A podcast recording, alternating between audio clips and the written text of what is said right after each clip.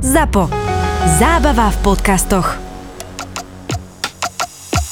Toto je ZAPO, takže to, čo bude nasledovať, je iba pre vás, ktorý máte viac ako 18 rokov.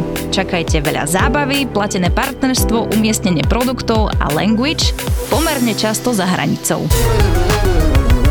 O nech da budíš, si tam majiteľia povedali, že majú silnú značku, nemusia robiť reklamu. Silná značka, to je také strašne smiešne, lebo silná značka znamená, že značka, ktorá má veľa zákazníkov a veľa ľudí ju pozná. To je silná značka. Tak oni si povedali, že nepotrebujú a neviem, či vypli úplne reklamu alebo výrazne ubrali. Rajac vtedy sa rozbiehal, nasypal do toho strašné prachy a predbehol ich tak rýchlo. Blbé je to, že keď to vypneš, tak potom ten návrat boli viacej, že musíš tam mm-hmm. zainvestovať viacej. Ja som s tým mával v dedolese, že keď sme vypli tú telku, tak sme znič, znižili reach cca na polovicu, tak teraz budeme teda padať, tak tuto vidíte čísla, že toto odhaduje Ehrenberg Bass, potom taký iný profesor, že Cohen Powell z Ameriky, ten urobil, akože ten mal iné čísla a tam, ja som to niekde prezentoval tie čísla, že, že v desiatkách percent vieš padnúť dole.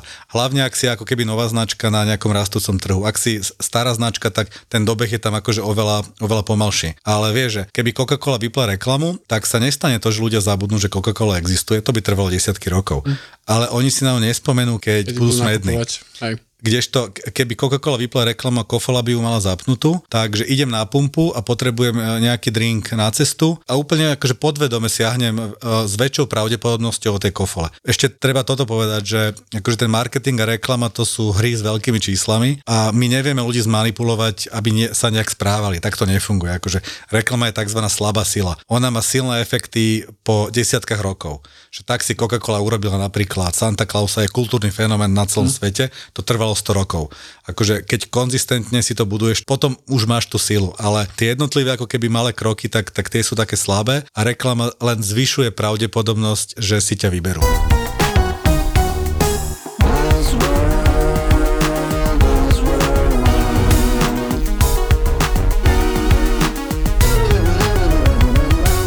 Buzzworld by Gabo a Peťo. Ak ste si mysleli, že najväčším slovenským marketingovým hejterom som ja, alebo nebodaj Gabo, tak vedzte, že dnes tu máme absolútnu superstar v tomto odbore, pretože sme si pozvali Ríša Marečka. Čau Ríšo.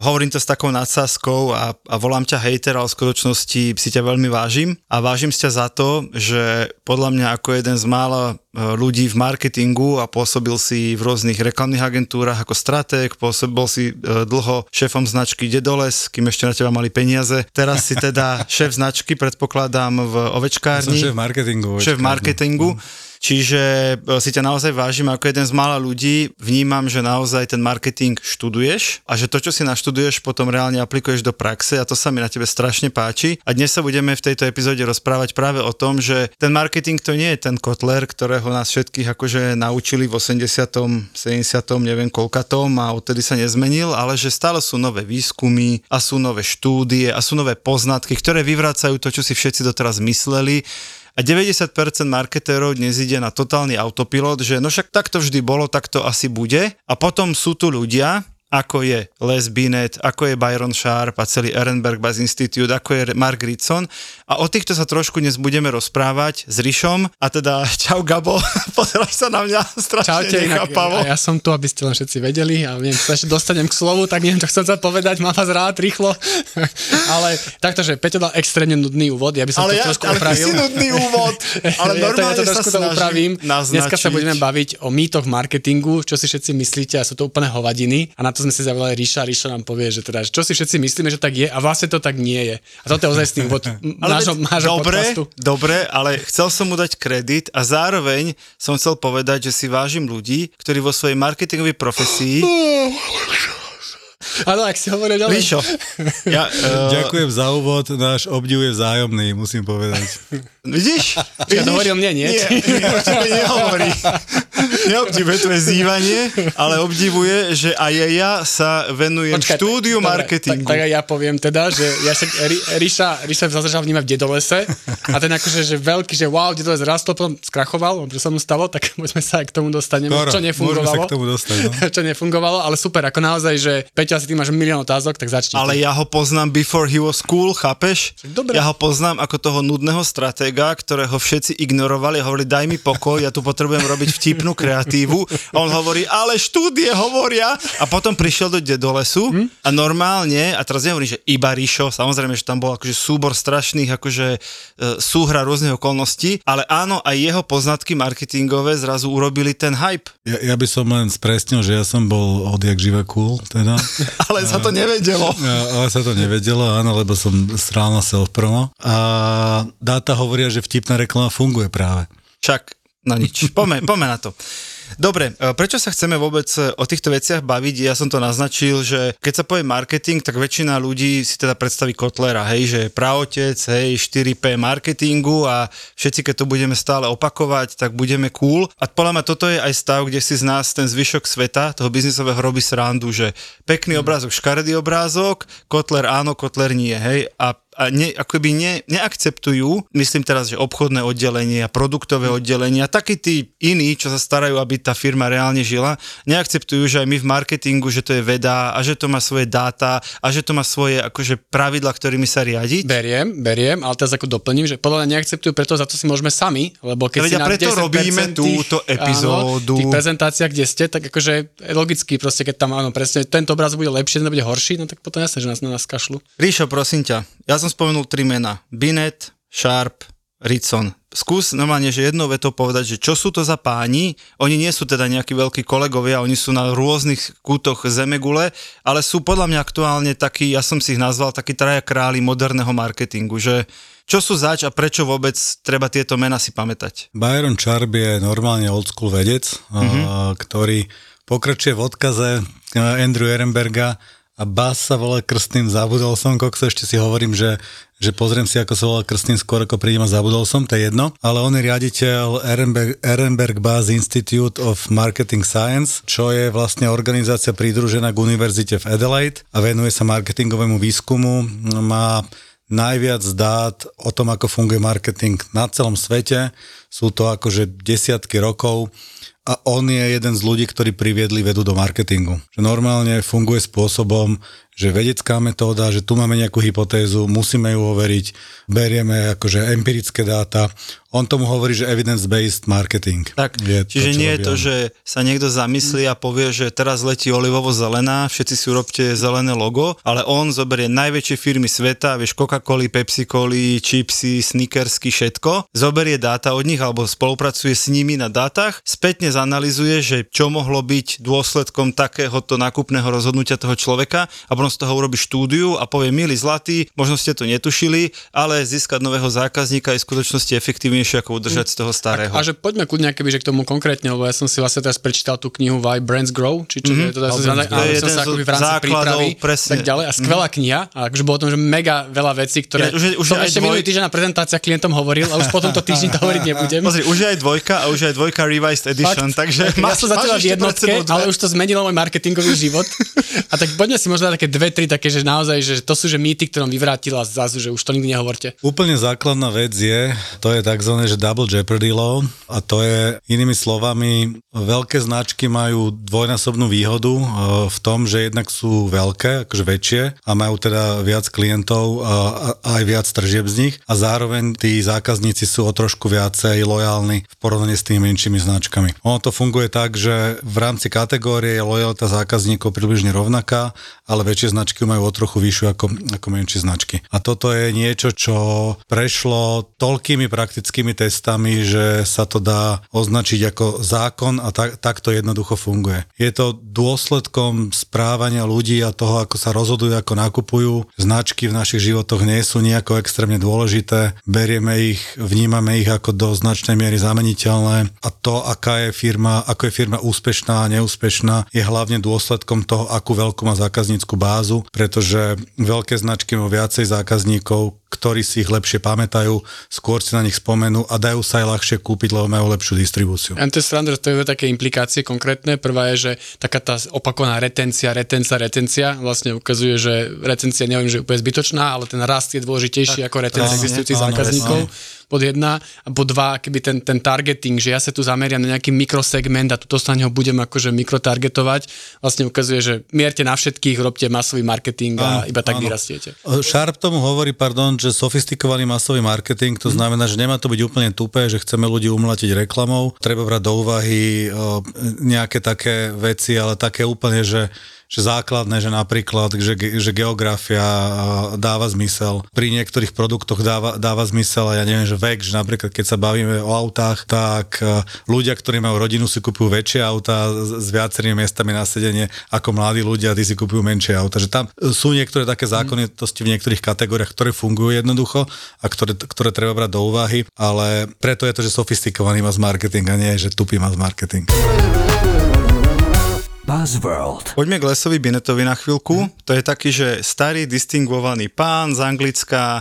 My si s ním teda píšeme, lebo príde v novembri na konferenciu, tak s ním akože udržujeme kontakt a dohadujeme veci a odpisuje tak raz za dva týždne, až za tri a napíše ti, prepač, nebol som pri mailoch. Normálne, že za tri týždne ti odpíše, že nebol som pri mailoch.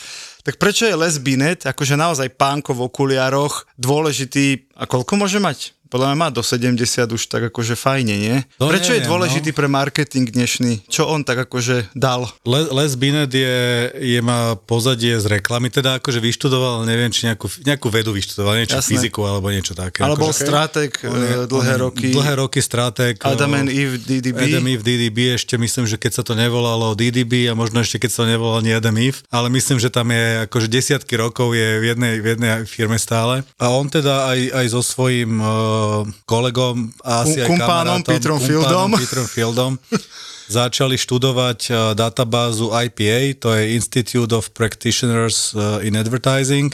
To, čo je na Slovensku klub reklamných agentúr, tak tam to je v Británii IPA. Je to organizácia, ktorá existuje viac ako 100 rokov. Všetky relevantné firmy z branže sú členmi, robí kopec vzdelávania a čaro toho britského systému je v tom, že firmy, veľk, veľká časť firm zverejňuje svoje čísla. A IPA má obrovskú databázu o, o tom, ako fungujú kampane, vrátane akože dát o tom, ako predávajú a tak ďalej. A títo dvaja páni sa pred vyše desiatimi rokmi začali hrabať v tých číslach a začali tam nachádzať nejaké, nejaké súvislosti a nejaké zaujímavosti.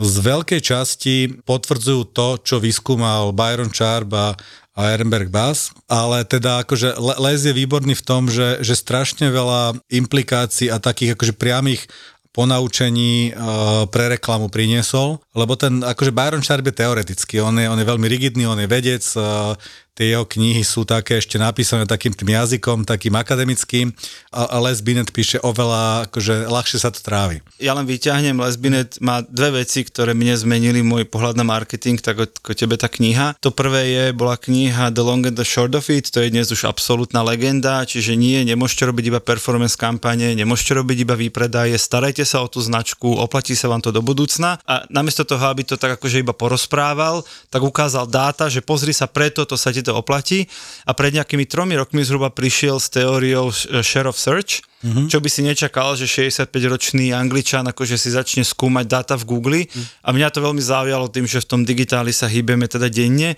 a on vlastne prišiel s tým, Rišo oprav ak to dom- domrvím, ale prišiel s tým, že tvoj podiel v brandovej reklame, čiže spomedzi tvojich mm. konkurentov a nie v čase, keď máš Dieselgate, hej, asi Volkswagen, ale v čase, keď je akože nivo stable, hej, že normálne sa píše o všetkých všetko, tak podiel, koľko ťa ľudia vyhľadávajú v Google, je vlastne implikácia toho, koľko na teba myslia, čiže mentálna dostupnosť a to je predpoveď toho, aká bude tvoja, tvoj podiel na trhu v priebehu 6 mesiacov. Jo, že zistili, že vlastne že podiel vo vyhľadávaní predikuje vývoj podiel, podielu na trhu.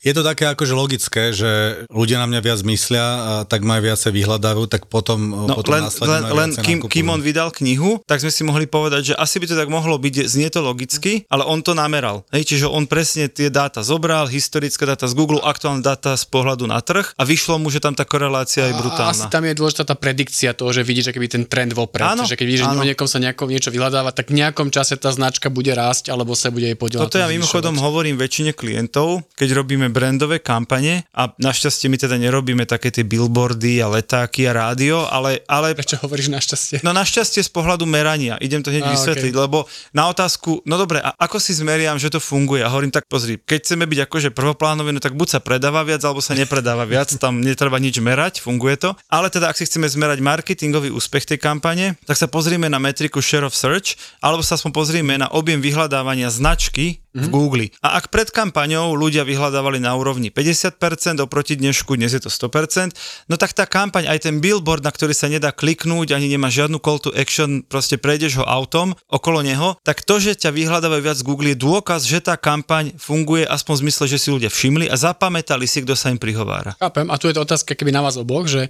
a to tiež často tí klienti, sa to zhrňa na head na klientov, ale akože tí pointa je, že, Ale to my že pri tom, nerobíme. lebo si hovoril o tom, že ten performance a teda dôležitý je ten akýby brand marketing a podobne, ale že to chápem tak, že brand marketing je niečo, čo keby sa ukazuje výsledok dlhodobo, že ty môžeš mať Áno. brandovú kampaň, teraz trestne január, február, marec, ale to ovocie ti to môže kľudne nosiť jún, júl, kde sa ten No, človek, ako sa teba spomenie. jún, júl, oni vravia, že začínaš po pol roku a, a reálne ovocie dostaneš o dva A, roky. že toto, a ako čo, to predáš toto klientovi? záleží. To ma zaujíma. ťažko, Gabo. je to, lebo, že, tak teraz urobme kampaň a potom možno za rok, akože vy niekto príde si to vás kúpi. No. Poviem, ako to predávam ja v e-commerce. Ak by sme sa bavili o korporáciách, tak tam to zmeriame prieskumami a nájdeme tam, nájdeme tam tie vzťahy.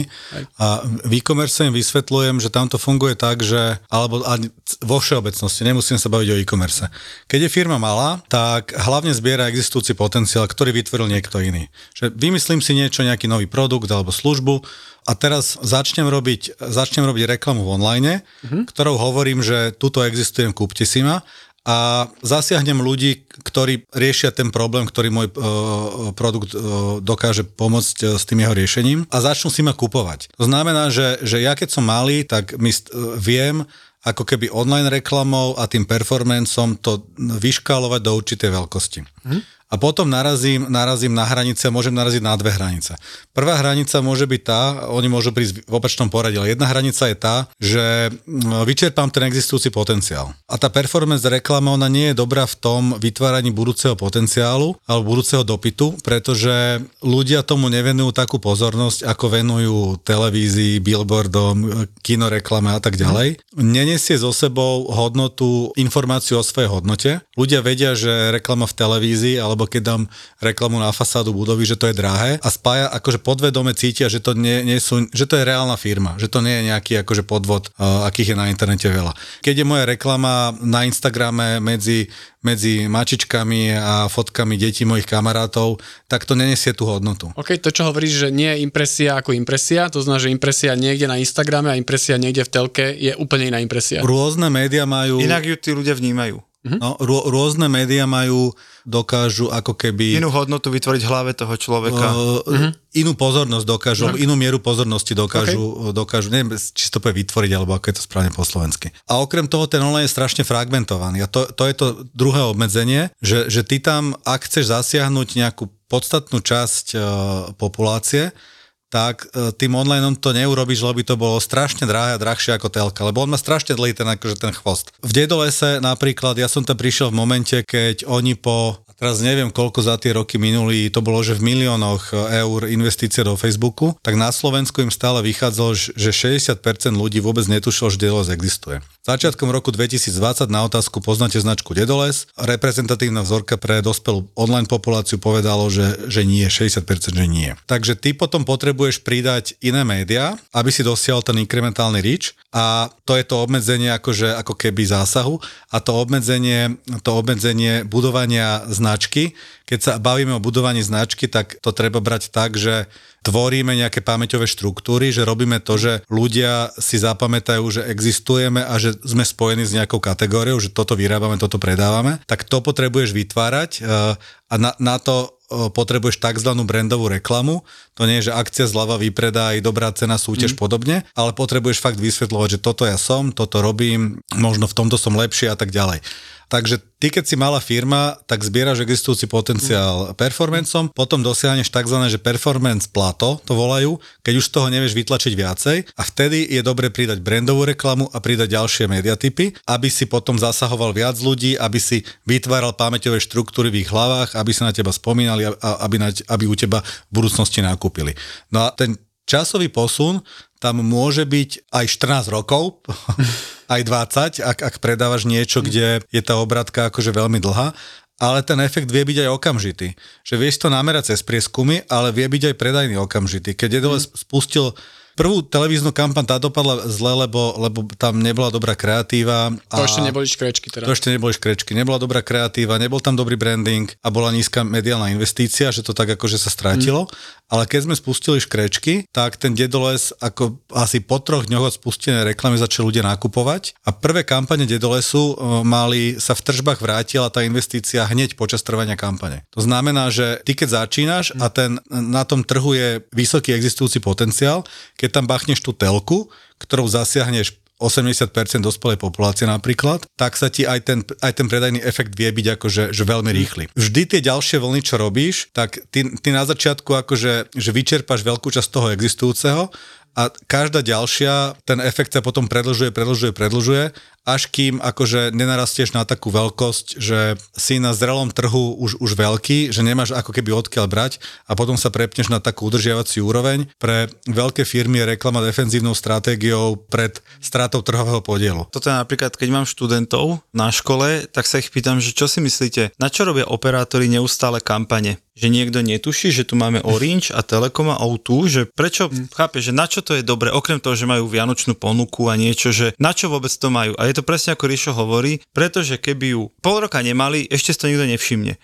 Keby ju nemali rok, dva, tak si povieš, a niečo, a niečo je zlé, asi sa im prestáva dariť, idem ja niekde inde a kto vie, čo sa tam deje, chápeš presne, oni sami seba chytili do pasce, že keď jeden dá 10 miliónov, alebo neviem koľko, netuším, a druhý dá x miliónov, nemôžeš dať akože tretinu tých peňazí, lebo to v mysli tých ľudí vytvára, že sa ti darí menej normálne pasca, špirála. Že nedovolia si všetci operátori teraz vypnúť reklamy, Áno. lebo jeden z nich prvé, čo vypustí, však si to všimni, chápeš, jeden vypustí kampaň, kde zachraňuje ľudstvo, kamo do mesiaca druhý operátor zachraňuje ľudstvo. Mm. Hej, že nemôžu si dovoliť vypadnúť proste z nejakej témy alebo z nejakého produktu. Ale toto bola strašne dôležitá tá konzistentnosť, že to tiež ako podľa mňa z tých faktorov, že, že v tom marketingu máš občas tendenciu, že tak mali sme super kampaň toto a teraz o rok vymyslíme zase niečo iné a o dva roky zase niečo No iné a že na konci dňa, že keď proste máš niečo, čo funguje, tak asi to môžeš špliechať akože kľudne 10 rokov dookola a ešte si ešte vlastne pomáhaš a šetríš Áno. na kreatíve fíčku na, Jed, na jeden z, agentúru. z najväčších problémov marketingu je ten, že príde nový človek na pozíciu CMO a teda akože životnosť eh, CMO je 2-3 roky vo svete, takže on vie, že má 2-3 roky na to, aby Zanechal stopu. zanechal stopu presne. Ja všetkým hovorím, že, vymyslím. že jeden z mojich najväčších marketingových úspechov a zhodou okol- okolností to bolo v tejto budove, bolo, že, že prišiel som, veci fungovali, čo sa dalo zlepšiť, tak som zlepšil, eh, čo fungovalo som nepokazil. Nerobil si pre túto budovu. Nerobil som pre to, bola to firma, ktorá sedela v tejto budove. Ktorá to bola firma? Uh, firma, ktorej meno sa. Ale ja, tak ja to teda zaujíma, nezaspím večer. Peťo pre tú firmu tiež pracoval. Vy ste robili spolu pre jednu firmu? Chvíľku, no. On bol ešte vtedy mladý študent externista, nie? A už potom som bol starší. Starší študent. Čo, čo to bolo za firmu? To, to, Vydavateľstvo. Vydavateľstvo hospodárskych novín, stratégie ešte mnohých Á, ďalších. okej, no. A dopadlo to tak, že na klesajúcom trhu, vďaka tomu, že sme zvýšili cenu, sme na konci dňa viacej zarobili. Hm? Že tam bolo veľmi dôležité odhadnúť, že okolko zvýšiť cenu, aby na konci dňa sme boli v pluse. To sa podarilo. Verím, že môj šéf dostal, dostal bonusy za to a mňa potom vyhodil.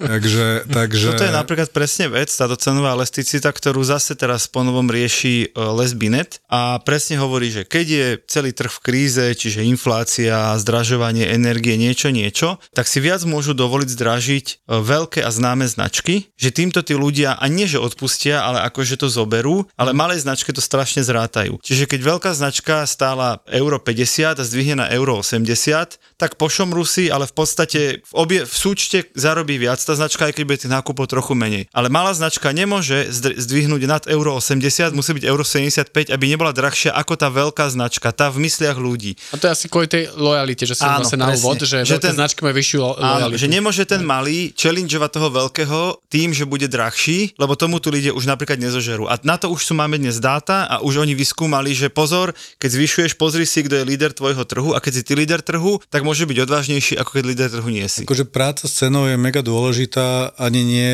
ako nejaký akvizičný nástroj, lebo to vieme, že, že cena má vplyv hlavne na zisk a nie na získavanie nových zákazníkov. Na to je zvyšovanie mentálnej a fyzickej dostupnosti domácnosti. To, to sú hlavné ako keby páčky, ale je dôležité s cenou pracovať hlavne, keď akože e, ten trh ide do krízy. Lebo keď sa bavíme, bavíme o tom, že čo máme pod kontrolou a čo nemáme pod kontrolou, tak nad tým všetkým je ako keby nejaká ekonomika. A keď tá ekonomika celá klesne, tak ako to nejde ako keby ojeba brať. Že tam potom treba riešiť to, že ako prvé zreviduješ ciele, že neočakávaš rast, keď celá ekonomika klesa, alebo zreviduješ svoje očakávanie rastu na nižšie a potom potrebuješ fixnúť cenu, pretože očakávaš, že sa ti bude horšie predávať a potrebuješ zvýšiť cenu, aby, aby si akože prežil de facto, že aby si veľmi nekrvácal. Pozor, teraz dôležitý oznam. Ak chcete, aby sme vás spomínali tak často ako Lidl, Amazon alebo Slovenskú sporiteľňu, aj vy máte túto možnosť. A nemusíte byť pritom ani Gabov klient v agentúre, môžete to normálne zaplatiť iba do Buzzworldu, iba do tohto podcastu. Presne tak, stačí, že pošlete mail na obchod zavinač a zabudol som, čo bolo ďalej. Obchod zavinač v podcastoch SK a my potom vás budeme v tej epizóde hejtiť trochu menej ako tých ostatných konkurentov. Ale za peniaze. No, za peniaze, veď to je ten deal. tak. Ale zase, keď prejavíte záujem a nepotvrdíte objednávku, tak vás budeme odtedy hejtiť o to viac. Tak si to rozmyslíte.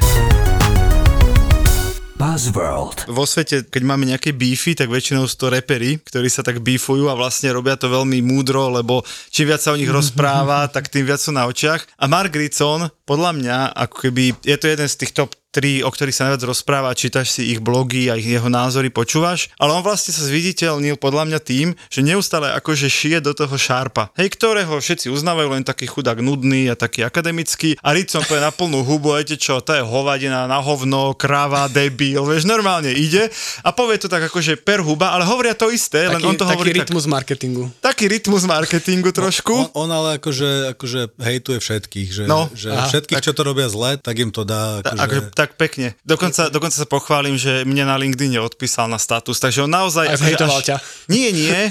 čo tu vtipne, glo, vtipne glosoval, však na, tomu sa ešte rýchlo... známeho zhejtoval jedného. No. Čiže on naozaj ako si sleduje, že čo sa kde šuchne, kde by sa mohol zapojiť do debaty a týmto spôsobom si robí self-promo a je teda určite za mňa v tej top trojke uh, dnešných moderných marketérov. Keď sa bavíme teda o tom, ako, ako treťom kráľovi, jeho úloha alebo jeho zásluha na tomto celom je, je propagácia a všetkého. Popularizácia presne, tých, tých, tých výsledkov, tých mm. ostatných ako keby vedcov, nie? Áno, Marketingových. Áno, áno. Ja chcem ešte telegraficky e, na záver, lebo bol s tebou taký výborný článok, e, Palo Hapak s tebou robilo presne o týchto pánoch a len tak telegraficky uh, Rišo povedal, že Mark Ritson to je taký globálny Mišo Pastier, tak ja som teda napísal do anotácie článku a tam sa ten Ritson ozval, že to je zaujímavé, akorát včera som rozmýšľal na tom, či nie som austrálska verzia Miša Pastiera, vieš, normálne, akože z prvej to dal. Počkaj, Ritson vie, kto je pastier.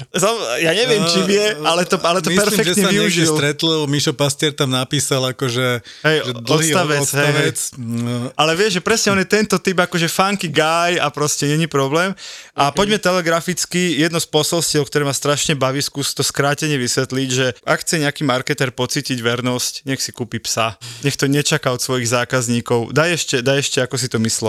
No, lojalita meraná nie deklaráciami, lebo deklarácie bývajú, že ľudia zvyknú opakovať to, čo videli v reklame alebo to, čo počuli. Ale lojalita meraná opakovaným nákupom je funkciou penetrácie a pričom platí to, čo hovorí Double Jeopardy Law, že väčšie značky majú, majú o trochu lojalnejších uh, zákazníkov ako menšie značky. A je to fakt dôsledkom toho, ako sa ľudia správajú a je to normálne pozorovaný jav.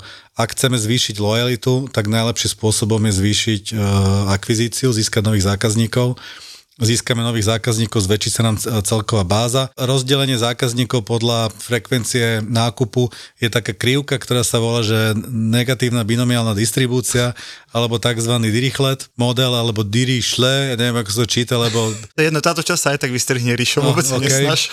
Takže tým, že zväčšíme, my nevieme meniť tvar tej krivky, to sa jednoducho nedá, tak svet nefunguje. Takže ak chceme nárast, tak zvýšime celú tú krivku, posunieme ju vyššie a to znamená, že získame nových zákazníkov a vlastne ten, ten long tail, kde sú tí, ktorí kupujú, akože majú najviac nákupov, tak ten sa nám predlží, ako sa nám vlastne celá tá krivka posunie hore. Nahrávaš si na smeč, len si to pamätaj do budúceho týždňa, prosím ťa, keď sa baviť o, o love brandoch, slovo, pri ktorom ti, ti vždy vypadnú tri vlasy. A ja teda iba zopakujem, je to tak, že je to tak áno. aj Les Binet osobne, aj profesorka Magda Nenit Stiel práve z toho Ehrenberg Buzz Institute Byrona Sharpa budú vystupovať na Marketing Rules konferencii, ktorú spoluorganizujem už 11.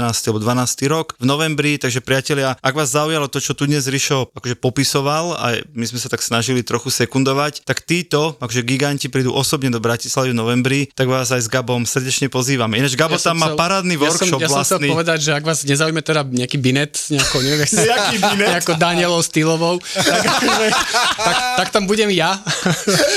že to je A ako bude- ozajstný ťahák. A, a, buď, a budeš viesť vlastný samostatný workshop. Presne tak, takže určite akože prídite, oplatí sa. A ja musím povedať, že to bol akože jeden z najsofistikovanejších dielov, čo sme mali v. Buzzworlde. Ty, Ríša, ty si ako taký Laco Borbeli to borbeli marketingu. takže akože... Priatelia, a s Lacom Borbelim sa počujeme aj o týždeň v téme Buzz, uh, Čaute. Love Brands. Čaute. Čaute. Čaute, ďakujem. Mám teda tento predpojatý strach, že hoci čo dám najavo, emóciu, alebo vytýčim si nebude nejakú hranicu, čo sa mi páči a čo sa mi nepáči, tak sa bojím, že ten partner buď sa nahnevá, alebo odíde, alebo stratí záujem. A potom uh, mám z toho také všelijaké stavy v hlave, čo s nimi teraz bojujem aktuálne. vyhorenia, úzkosti a také tie všelijaké stavy v hlave. Každý máme diagnózy nejaké. Áno. A treba o nich rozprávať. Čo mňa doviedlo k psychologovi? ja by som to povedala. Objav ďalší originál od ZAPO. Skupinová terapia.